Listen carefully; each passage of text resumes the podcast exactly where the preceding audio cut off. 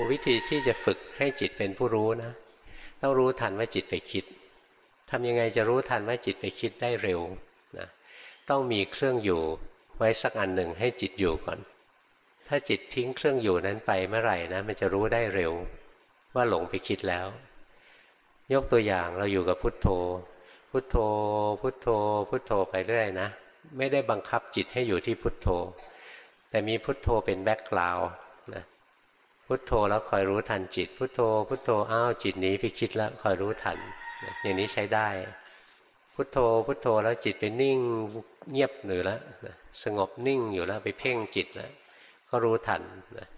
หรือมารู้ลมหายใจก็ได้นะใครชอบลมหายใจก็รู้ลมหายใจ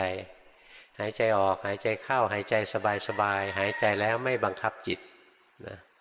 หายใจสบาย หายใจนะหายใจ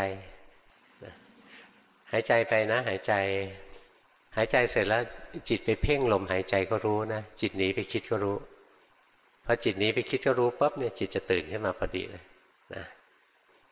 หรือขยับมืออย่างหลวงพ่อเทียนก็ได้ หลวงพ่อเทียนท่านขยับมือสองข้างรวมกันสิบสี่จังหวะ ขยับไปแล้วรู้สึกรู้สึกตัว ขยับรู้สึกขยับไปแล้วคอยรู้สึกไปขยับไปขยับไปจิตแอบไปคิด รู้ทันว่าจิตแอบไปคิดแล้วขยับไปแล้วจิตไปเพ่งใส่มือรู้ทันนะตรงที่รู้ทันว่าจิตหนีไปคิดเนี่ยจิตจะตื่นขึ้นมานะดูท้องพองยุบก็ได้นะดูท้องพองยุบไปจิตไปเพ่งที่ท้องก็รู้ทัน จิตหนีไปคิดก็รู้ทัน ตรงที่จิตหนีไปคิดแล้วรู้ทันนั่นแหละจิตจะตื่นขึ้นมา จิตจะหลุดออกจากโลกของความคิดนะงั้นเราคอยฝึกนะ หากรรมฐานอันหนึ่งขึ้นมาก่อน